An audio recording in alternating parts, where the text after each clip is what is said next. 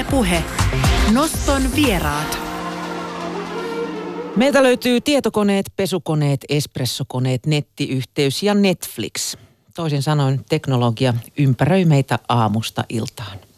Kirja Tutkimusmatka Teknolandiaan kertoo, miten kaikki tämä vaikuttaa ihmissuhteisiimme. Ja sen kirjoittajat Kirsi Hantula ja Oskar Korkman ovat noston vieraana. Tervetuloa.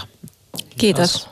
Mistä tällainen ajatus lähti, että miten teknologia vaikuttaa ihmissuhteisiimme?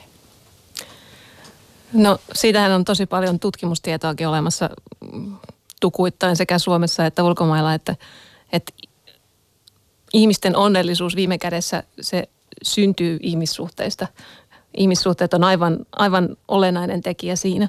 Ja kuitenkin samaan aikaan me eletään yhä semmoisessa teknologisoituvassa maailmassa ja usein ihan jokainen meistä arjessaan huomaa sellaisia pieniä jännitteitä, joita se teknologia, se kaikkialla meitä ympäröivä teknologia, ihan ne arkiset älypuhelimet ja sosiaalisen median palvelut tai netti, miten ne aiheuttaa kuitenkin niitä jännitteitä. Ja me haluttiin pureutua vähän syvemmälle siihen, siihen dilemmaan, että, että voiko olla niin, että, että itse asiassa teknologialla on joissakin sosiaalisissa tilanteissa haitallinen vaikutus. Voiko olla, että se itse asiassa ää, estää meitä luomasta tai ylläpitämästä sellaisia niin kuin tarpeellisia ihmissuhteita. Niin, teknologiahan on, sehän on helpottanut ihmissuhteita ja niiden ylläpitoa huomattavasti. On paljon enemmän kanavia kuin kirjekyyhkyjen aikana vaikka. Joo, ja mä luulen, että me, me tässä kirjassa myös halutaan jotenkin tuoda tällainen niin tasapainoinen ajattelu. Mä luulen, että aika tyypillistä myös julkiselle keskustelulle tällä hetkellä, että ollaan niin kuin, että, että että se niin kuin viimeisin teknologia esimerkiksi tällä hetkellä sosiaalinen media tai sosiaaliset digitaaliset sosiaaliset verkostot, ne on jotenkin niin kuin pahasta. Ja, tota, ja me haluttiin niin kuin oikeasti ymmärtää, että me ollaan niin kuin tutkittu tätä siis matkustamalla ympäri maailmaa ja puhumalla yli, yli sadan ihmisen kanssa, niin haluttiin ymmärtää, että mikä se niin kuin oikea tilanne on, että – että teknologia on niin sellainen niin kuin osa meidän elämää, niin siinä on pakko olla hyviä asioita, mutta varmasti myös niin kuin jä, jä, jännitteitä ja, ja, ja sitä me, me tässä kirjassa niin kuin tutkitaan. Ja myös ehkä tässä halutaan myös olla sellaisella niin kuin optimistisella otteella, että, että niin kuin teknologia itsessään ei kyllä ole paha, vaan se on se, että mitä me niin kuin halutaan siitä irti ja miten me niin kuin suunnataan sitä kehitystä sillä tavalla, että se oikeasti – tässä tapauksessa me ollaan nyt otettu nämä sosiaaliset suhteet lähtökohdaksi, että, että voiko teknologia olla sellainen asia, joka itse asiassa tekee sosiaalisen elämän esimerkiksi paremmaksi. Mm. Jos ajatellaan vaikkapa elämää jokunen kymmen vuosi sitten ennen internettiä, kun teknologia oli televisio ja vielä aikaisemmin ehkä vain radio, niin silloinhan se kokosi nimenomaan ihmisiä yhteen. Joo, Joo mutta sitä, sitä se teki, mutta, mutta se on jotenkin historiallisesti meillä on aina ollut sellainen tilanne, että se niin kuin u, uusin, uusin teknologia on aina ollut jotenkin aika haasteellinen ja vaikea, että joku ruvettiin painamaan kirjoja, niin ajateltiin, että tämä on varmasti nuorisolle niin kuin huono, huono asia, että ne lopettaa keskustelun, koska kaikki vaan lukee mahdottoman paljon kirjoja. Ja tota, mä luulen, että me ollaan niinku huomattu, että sit se niinku teknologia muuttuu ehkä niinku osaksi sitä arkea. Me osataan myös niinku hallita sitä paremmin jotenkin. Että nyt me eletään just sitä vaihetta, jossa sen takia tämä kirja myös, että me ikään kuin opitaan niin kuin hallitsemaan niin kuin digitalisaatiota paremmin meidän, meidän arjessa. Mutta mä väittäisin kyllä myös, että jos otetaan esimerkkinä vaikka nyt televisio, niin, niin se on kyllä myös, se tarjoaa ihmisille luontaisesti mahdollisuuksia kerääntyä sen ympärille ja kokea asioita yhdessä toisella tapaa, kun esimerkiksi nyt vaikka ne kannettavat älypuhelimet ja muut päätelaitteet, se niin kuin semmoinen yksilökeskeinen teknologia, joka on niin kuin lähtökohtaisesti suunnattu ennen kaikkea niin kuin yksilökäyttöön. Ja usein myös ne sisällöt, joita me sen kautta kulutetaan, on personoituja ja meille henkilökohtaisesti suunnattuja. Että se tapa, jolla me sitä kehitetään, sitä teknologiaa myös ajaa meitä siihen, että, että me kulutamme sitä niin kuin yksilöinä ja yksilöllisesti, usein fyysisestikin yksin, tai ainakin sillä tavalla, että vaikka me jaettaisiin ehkä istutaan siellä samassa olohuoneessa sohvalla iltaisin, niin siitä huolimatta jokainen meistä kuluttaa niitä sisältöjä erikseen. Ja silläkin on sinänsä arvo. Sekin voi olla ihan arvokasta yhdessäoloa. Sekään ei ole tuomittavaa, että joskus vietetään sitä aikaa niin, että kukin todellakin uppoutuu niihin omiin sisältöihinsä. Mutta olisi hyvä, että meillä olisi tarjolla myös sellaista teknologiaa, joka edesauttaa sitä, että me voidaan myös yhteisesti – jakaa paremmin kokemuksia ja ehkä kuluttaa jotain sisältöjä paremmin yhdessä. Mm, niin mä palaan vielä tähän Oskarin kommenttiin, niin jokainen sukupolvihan on ollut aina huolissaan mm. lapsistaan sitä mukaan, kun teknologia on kehittynyt. Silloin kun mä olin nuori, niin tota, oltiin huolissaan meidän silmistä. Yeah. TV-ruutu pilaa ne. Kyllä. Ja sitten taas nykypäivässä, siis TVn katseluhan on, on jopa melkein romanttista tällä hetkellä. Jos, jos, jos perhe onnistuu katsomaan yksi, niin kuin yhteistä ohjelmaa, niin oi, onpas onnellinen perhe, joka niin kuin jakaa tämän hetken ja siitä tehdään jopa TV-ohjelmia, että mitä se sosiaalinen tilanne on, kun ihminen katsoo televisiota – Mm. Niin se on ehkä osoitus myös, että se keskustelu on aika erilaista kuin se oli 70-luvulla, jossa se oli nimenomaan se paholainen, joka niin kuin tuhosi meidät. ja vei moraalimme. Ja. Öm, mun mielestä oli hauska tässä, kun sä Kirsi mainitsit tänne, että, että se ruutu oli aikoinaan yhteinen, niin, niin te mainitsitte yhdeksi tämmöiseksi merkkipaaluksi kohti laitteiden henkilökohtaista kehitystä Sonin Walkmanit, eli teineille tiedoksi sellaiset korvalappustereot, millä pystyy kuuntelemaan musiikkia. Niin, kyllä.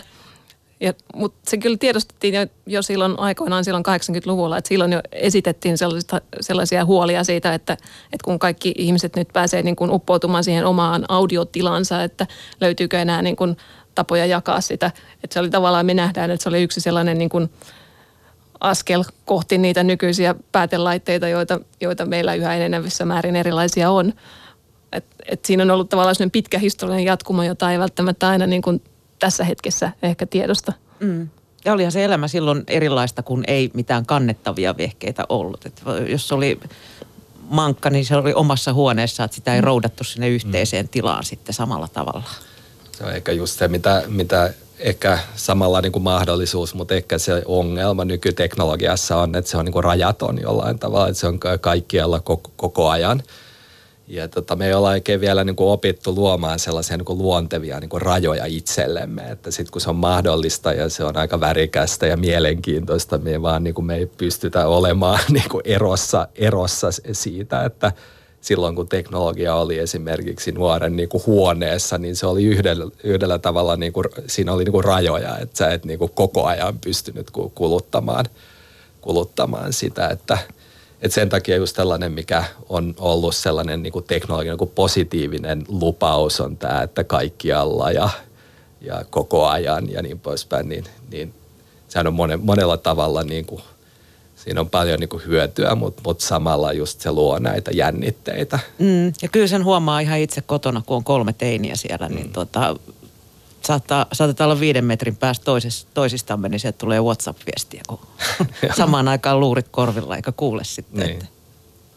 Mutta se oli myös jännä huomata, että kun me haastateltiin näitä ihmisiä ja toki ihan omassakin arjessa, että kyllähän ihmiset myös on aika taitavia niin kun löytämään tapoja elää sen teknologian kanssa huolimatta näistä jännitteistä, että, että esimerkiksi monet näistä meidän kohtaamista perheistä näissä eri maissa, niin – monet olivat tietoisesti etsineet jotain sellaisia paikkoja, joissa he voisivat kokea sellaisia niin kuin, yhteisiä tuokioita, joita tämä tekno, teknologia ei pääsisi samalla tavalla häiritsemään. Että et suomalaisittain tuttu paikka saattaa olla kesämökki. Sehän on monelle sellainen paikka, jonne mennään perheellä ja, ja sitten vietetään siellä se pari-kolme päivää ehkä sitten sellaista tyystin erilaista arkea, mihin kuuluu sellaiset yhteiset askareet ja lämmitetään yhdessä saunaa ja ja tehdään ruokaa ja, ja käydään uimassa tai kalassa tai muuta. Ja siihen se teknolo- silloin se teknologia vähän niin kuin luontaisesti jää hetkeksi syrjään. Ja nämä on, kun ihmisiä kuuntelee, kun ne kertoo näistä, näistä mökkilomistaan tai, tai campinglomistaan tai mitä tahansa, niin niissä usein korostuu just tällaiset, niin kuin, että, että, että silloin niin kuin kuunnellaan yhdessä radiota sen sijaan, että vaikka siellä mökillä sen sijaan, että, että jokainen käpertyy silloin sen oman päätelaitteensa äärelle ja, ja silloin pystytään puhumaan asioista, joista muulloin ei, ei tule puhuneeksi tai joihin, joihin ei tavallisesti ole aikaa paneutua. Ja siihen niin kuin korostuu aivan erilaiset asiat, että, että sen huomaa siitä, että nämä on niin kuin ihmisille tärkeitä sellaisia vähän niin kuin sellaisia hengähdystaukoja siitä tavallisesta arjesta. Niin, muistan kyllä, miksi mua ei saanut 15-vuotiaana enää Landelle mukaan siellä.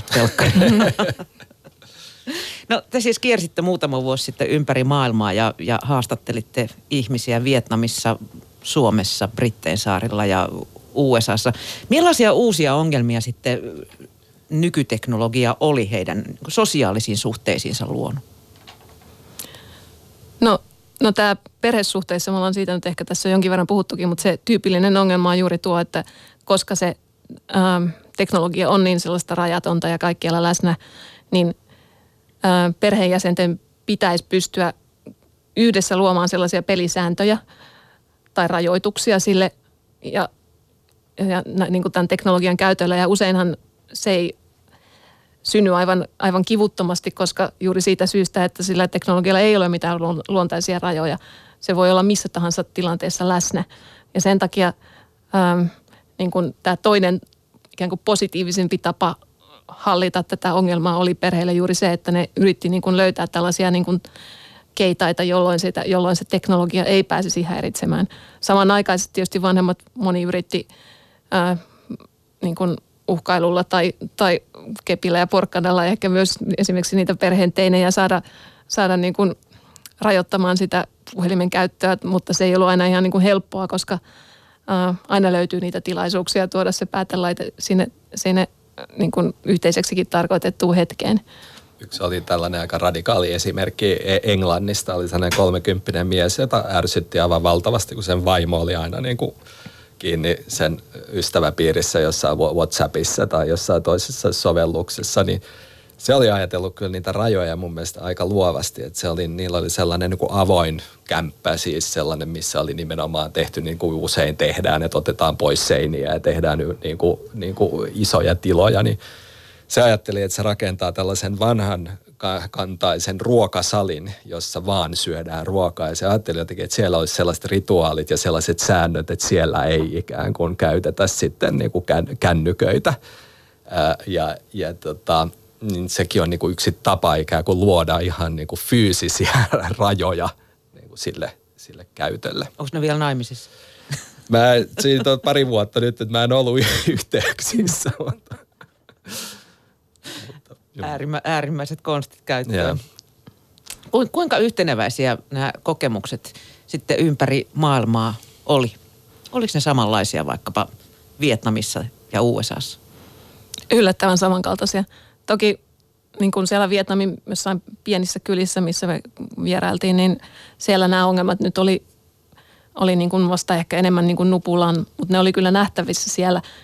Mutta sitten kun mentiin siellä, niin haastateltiin tällaisia niin kuin milleniaalia tai parikymppisiä kaupunkilaisia esimerkiksi Hanoissa, niin kyllä siellä taas sitten oli nähtävissä ihan nämä samat ongelmat, mitä kaikkialla muuallakin, että, että se kyllä ehkä yllättikin, että miten niin kuin universaalista kokemuksesta oikeastaan on kyse. Että nämä samat asiat kyllä nousee siellä ihmisten puheessa ihan niin kuin riippumatta siitä, missä maassa ollaan.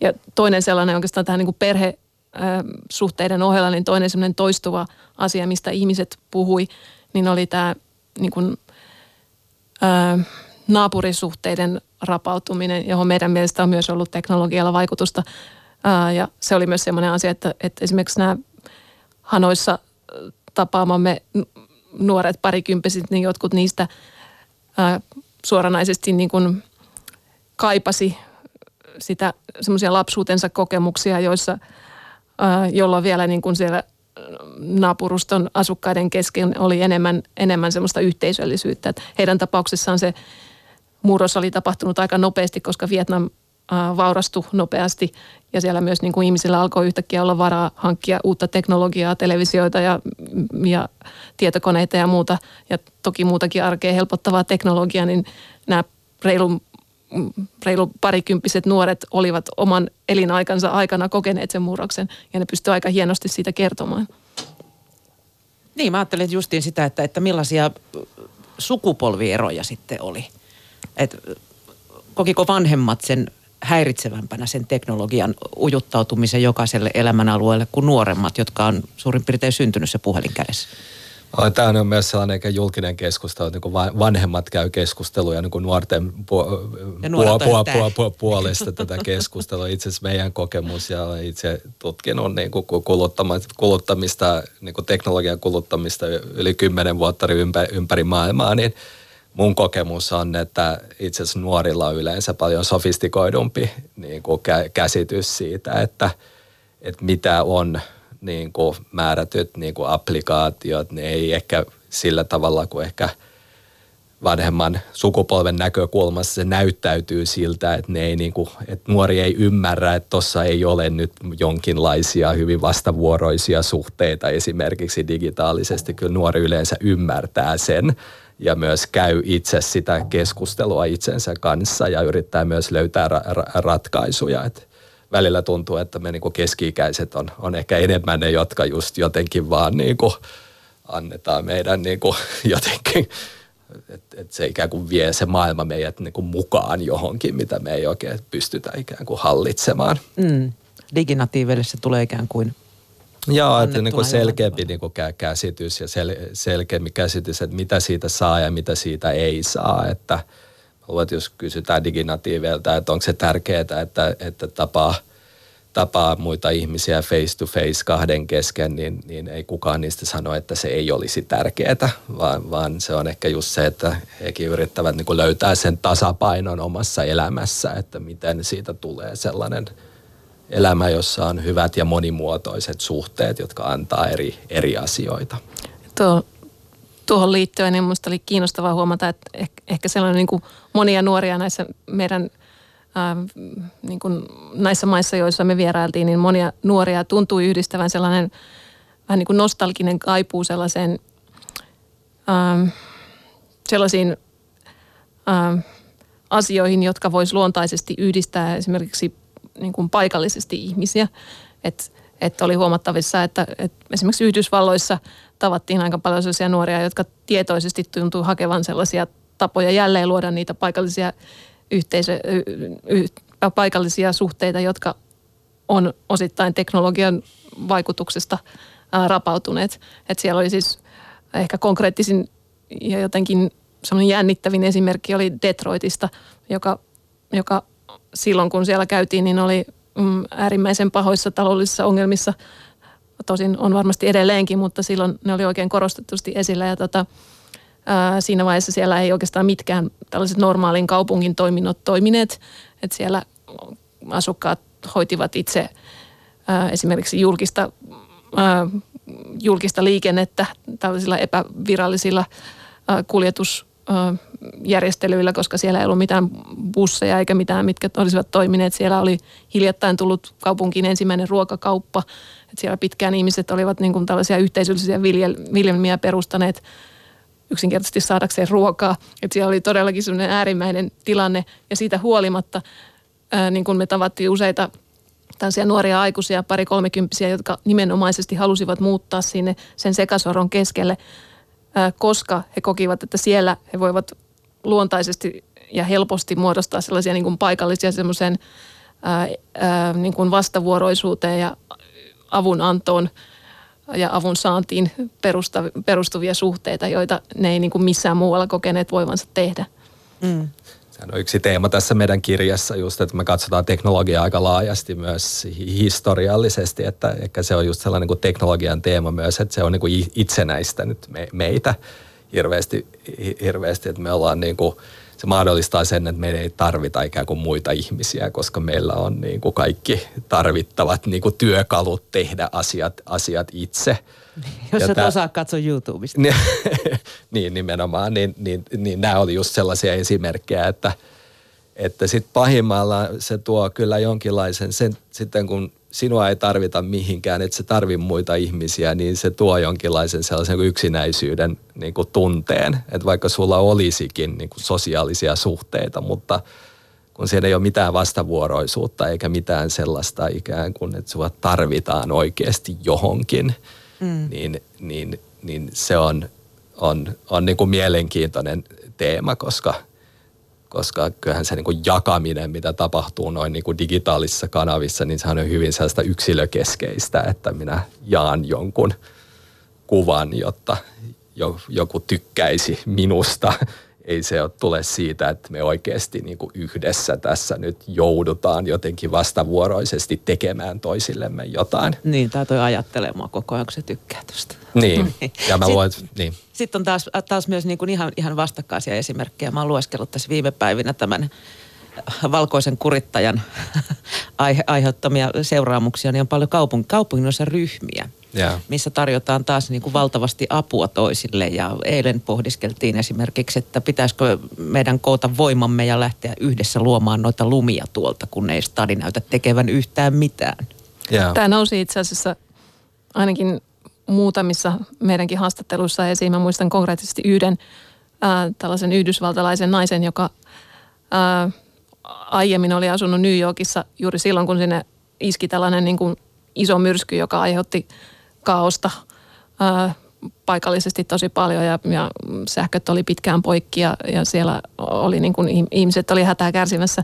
Ja hän kuvasi ihan tätä samaa asiaa, että kyllä niin kuin tällaisissa poikkeustilanteissa kyllä ihmiset löytää edelleen niin kuin toisensa ja on valmiita auttamaan, mutta semmoisessa tavallisessa arjessa meillä on tavallaan niin kuin asiat on niin hyvin, että ei oikeastaan koeta mitään, mitään sellaista todellista tarvetta luoda niitä naapurussuhteita ja samanaikaisesti kuitenkin on aika paljon ihan tutkimustietoakin siitä, että, että tällaiset niin kuin jonkinlaiset olemassa olevat naapuruussuhteet saattaisi oikeasti tuoda niin kuin lisätä meidän elämänlaatua ja, ja myöskin niin kuin esimerkiksi vanhusten tapauksessa, niin, niin sillä saattaa olla myös ihan sellaista fyysistä ja henkistä terveyttä lisäävää, lisääviä vaikutuksia. Että on niin kuin aika paljon kuitenkin asioita, jotka puoltaisivat sen ää, sen puolesta, että meidän kannattaisi yrittää ihan aktiivisesti miettiä, että miten me pystyttäisiin kuitenkin säilyttämään niitä, myös niitä paikallisia suhteita ja naapurussuhteita. Huomasitko se tässä mitään kulttuurieroja? Suomalainenhan on sitä onnellisempi, mitä vähemmän naapuria näkee, kun, kun taas sitten, jos ajatellaan vaikka Vietnamia. Oli, oliko siinä eroja? No siis ainakin nämä nuoret, joita me tavattiin siellä kaupungissa, niin heidän muistikuviensa mukaan, niin silloin aiemmin – niin kuin ovet oli ihmisillä aina auki ja naapurit saattoi pistäytyä niin kuin kesken päivän luontevasti ja, ja oli enemmän tällaista niin kuin aika semmoista luontevaa arjen vuorovaikutusta. Niin kun meillä odottaa nurkan takana, että tarvitse mennä samaan hissiin naapurin mm. kanssa.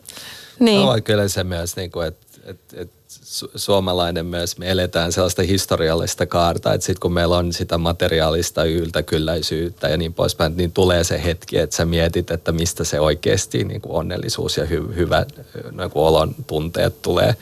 Niin aika moni kyllä rupeaa sitten miettimään, että olisiko tärkeämpi se, että sen sijaan mä omistan kaiken tämän tavaran niin, että mulla olisi määrätyt suhteet, jotka – jotka, jossa oikeasti olisi jotain vastavuoroisuutta, niin kyllä mä niin kuin olen huomaavina niin nuorissa myös sellaista, että mä uskon, että se tuleva sukupolvi ei välttämättä ole se, että se unelma on se, että mä asun jossain mahdollisimman kaukana kaikista muista ihmisistä, eikä tarvi olla missään tekemisissä. Tai vähintään saa sen naapurin kateelliseksi. Niin.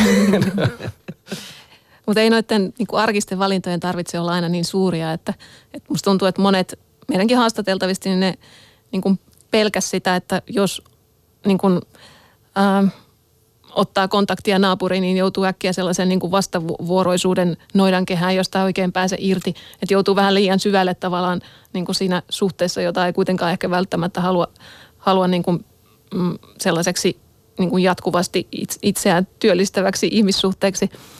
Et mä ajattelen, että vaikka meidän omassa arjessa, niin me jossain vaiheessa, kun me, meidän lapset oli – vielä pienempiä, niin päätettiin, että, että me ei hankita omalle pihalle mitään niin kuin trampoliineja tai, tai mitään leikkimökkejä, vaan sen sijaan tehtiin sopimus meidän naapureiden kanssa, että me voidaan niin kuin milloin tahansa käyttää näitä heidän fasiliteettejaan. Ja se on tarjonnut meille esimerkiksi tavan niin kuin luontevasti olla sitten niin kuin naapuriperheiden kanssa tekemisissä. Että meillä on tämä niin kuin paikka, jossa me tavataan toisiamme aika luontevasti siinä samassa yhteydessä. Että, että ei ne aina tarvitse merkitä sellaisia niin kuin hirvittävän suuria muutoksia edes arjessa. Että ehkä vaan semmoista vähän niin kuin uudenlaista ajattelua. Mm, kyllä mä joudun loksauttamaan aivoni vähän uuteen asentoon. Asun siis kerrostalossa ja tota, valtavasti ihmisiä siellä ja pidin aikoinaan tupaan tuliaiset ja laitoin sitten hissiin lapun, että sori jos on vähän älämölöjä tälleen. Niin tota, yhdessä vaan siltä ovikello soi siellä oli yläkerran täti, jota en ole koskaan tavannut ja hän toi mulle täytekakun. Muut ihmiset voi, voivat olla hyviä. Kyllä, joo. Joutu, joutu miettimään asiat hiukan uusiksi. Öm, entäs sitten ystävyyssuhteet ja teknologia, siis yhteyden pitäminen ystäviin, niin kuin tuossa alussa puhuttiin, niin koskaanhan se ei ollut niin helppoa kuin nykyään. Mutta mut teidän mielestä teknologiasta ei ole kovin paljon apua vaikka ystävyyssuhteiden solmimisessa – Joo, mm, me aika, aika paljon sinne kyseltiin myös tästä asiasta paljon meidän haastateltavilta ja ihan poikkeuksetta vaikuttaa kuitenkin siltä, että, että meidän ystävyyssuhteita, ne yleensä vaatii paljon aikaa. Harvat se todelliset syvät ja kestävät ystävyyssuhteet syntyy kovin nopeasti. Nyt ei puhuta mistään Tinderin laulamisesta. Mm. Niin. niin, ja sen takia yleensä semmoisia luontevia paikkoja solmia niitä ystävyyssuhteita on sellaiset paikat, joissa me oikeasti niin kuin tavataan ihmisiä säännöllisesti ja pitkän ajan kuluessa. Sen, tällaisia paikka, paikkoja on edelleen sen vuoksi niin kuin koulut, äm, työpaikat, ehkä jos on lapsia, niin vaikka se tuttu leikkipuisto tai muu, missä niin kuin luontevasti tapaa samoja ihmisiä toistuvasti. Mm. Ja tavallaan niin kuin se, ne esimerkiksi sosiaalisen median palvelut tai, tai muut palvelut, joita meillä tällä hetkellä on käytössä, niin ne ei niin kuin oikein tue sen kaltaista, sen kaltaista niin kuin, ää, mallia. Niin se kommunikaatio on vaikka WhatsAppin tai Mesen kautta kuitenkin rajallisempaa kuin kasvokkain. Niin kyllä. Sitten siinä vaiheessa toki kun ne suhteet on jo olemassa, niin tokihan siis äh, varmasti jokainen meistä myöntää sen, että, että nämä meidän käytössä olevat mm, niin kuin viestintäkanavat, niin ne helpottaa sitä ystävienkin välistä yhteydenpitoa ja siitäkin meillä on paljon esimerkkejä vaikka siinä meidän haastatteluaineistossa, mutta, mutta ihan tässä vaiheessa, kun, kun etsitään sitä uutta ystävää tai, tai pyritään niin kuin luomaan niitä suhteita, niin siihen meidän mielestä ei ole oikein, niin kuin, se teknologia ei ole kyennyt siihen tuomaan merkittävästi apua. Ei ole tällaista ystävyyden niin kuin al- algoritmia, ei niin kuin pysty, pysty löy- löytämään. Mm. Mikä merkitys sitten niin kuin kasvokkain tai, tai niin kuin rupattelulla kasvokkain sosiaalisena siteenä on? No kyllä jokainen meistä tuntuu kuitenkin jotenkin syvällä sisimmässään ajattelevan, että, että se on kuitenkin olennainen osa sitä sellaisia syviä ihmissuhteita vähintäänkin, että, että myöskin sellaiset ihmiset, jotka paljolti hoitaa sitä suhdettaan niin kuin esimerkiksi erilaisten niin kuin sosiaalisen median kanavien kautta tai muuten, niin kyllä hekin yleensä näissä meidän haastatteluissakin niin yleensä kuitenkin – korostivat sit sitä, että aina välillä on tarve niin kuin päästä yhteen tai olisi, olisi tarve niin kuin kokea, kokea yöasioita yhdessä. Että se, kuitenkin se teknologia jotenkin etäännyttää meitä ja, ja estää niin kuin, samalla tapaa ehkä jakamasta jotain tunnetiloja tai, tai sellaisia niin kuin, mm, pieniä, pieniä hetkiä. Se ei samalla tavalla pysty niin kuin kuitenkaan yhtä, yhtä monipuolisesti ää, niin kuin synnyttämään semmoista niin yhteistä kokemusta kuin, kuin sillä tavalla, kun me ollaan kasvokkain. Eli se yhdessä kokeminen on tärkeää.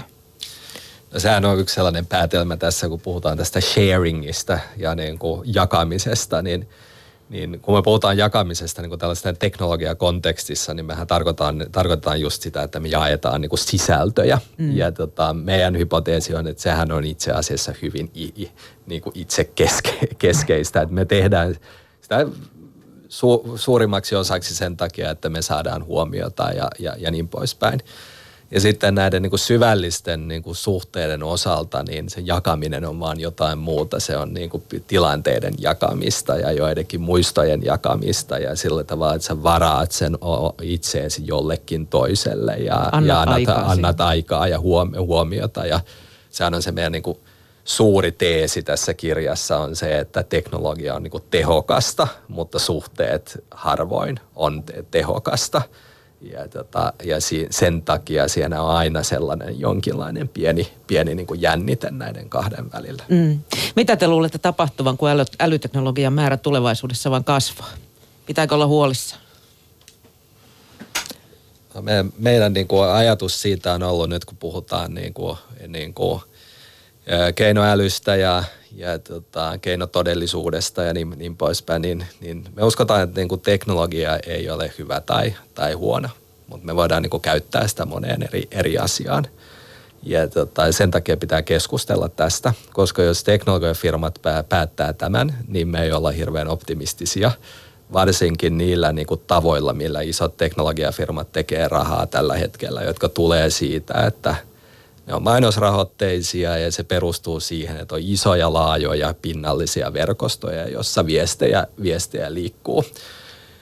Me uskotaan, että esimerkiksi keinotodellisuus hyvin voisi luoda huoneita hyvinkin syvällisille suhteille ja pysyville suhteille, mutta mutta meidän pitää niinku haluta niitä niin. ja meidän pitää, ja meidän pitää niinku vaatia niinku kuluttajille, kuluttajina myös, myös sellaisia niinku asioita, jotka oikeasti ikään kuin eh, luo hy- hyvinvointia niin kuin me- me- meille. No, mitä teknologiayritykset sitten voisi tehdä, että syntyisi niin kuin näitä yhteisiäkin kokemuksia? On, no, onko, onko tulevaisuus virtuaalitodellisuudessa? No mä, no tota, ensiksi se niin kuin tavoitteet, mitä ollaan tekemässä teknologiafirmana. Tehdäänkö sitä teknologiaa niin, että voidaan – rahoittaa, mitä mä sanoin niin kuin mainosrahoitteissa, mikä on se liiketoimintamalli. Että jos mietitään näitä isoja Facebookia, Googlea, jotka silti johtaa sitä teknologia niin kuin kilpailua, niin, niin, niin niille ei, ei se niin kuin me ei yksittäisen ihmisen hyvinvointi ole se lähtökohta, vaan niille on lähtökohta se, että ne saa sen toiminnan rahoitettua niin voi esimerkiksi tarkoittaa myös, että me pitää olla oikeasti valmiita esimerkiksi maksamaan suoraan jostain palvelusta, jos me halutaan hyvinvointipalveluja digitaalisessa ympäristössä. Mm. Ö, kaipaatte sitä teknologiaa, joka osaisi sitten olla hiljaa silloin, kun haluttaisiin olla hiljaa? Tai, tai te kaipaatte, mutta osataanko me olla hiljaa ilman teknologiaa ylipäätänsä? Kyllä mun mielestä niin moni tuolla meidänkin matkalla tapaamista ihmisistä tavalla tai toisella jo etsi niitä tuokioita, että, että se on ilmiselvää, että kyllä, kyllä me kollektiivisesti kaivataan, kaivataan sitä. Ähm, ja mun mielestä se on niin kuin myös meidän tehtävä kuluttajina nyt niin kuin entistä enemmän ryhtyä myös niin kuin nostamaan esiin näitä jännitteitä, mitä me kohdataan niin kuin arjessa ja pyrkiä, pyrkiä myös esittämään niin kuin – teknologiayhtiöiden suuntaan ää, niin kuin entistä jotenkin kollektiivisemmin huoliamme siitä, että, että nämä asiat täytyy ottaa todesta. Se ei tarkoita sitä, että me mitenkään vaadittaisiin mekään, mitenkään vaadittaisiin, että, että niin kuin, ää, teknologiayhtiöiden pitäisi tyystin esimerkiksi mm, niin kuin, ää, mullistaa nykyiset ää, liiketoimintamallinsa, mutta ehkä, ehkä me pikemminkin – yritetään jotenkin vaan nostattaa keskustelua siitä, että, että tämä tämänhetkinen tapa kehittää teknologiaa tuntuu niin kuin sosiaalisen elämän ja sosiaalisten suhteiden näkökulmasta liian kapealta. Kiitos vierailusta Oskar Korkman ja Kirsi Hantula ja oikein hyvää kevään jatkoa teille.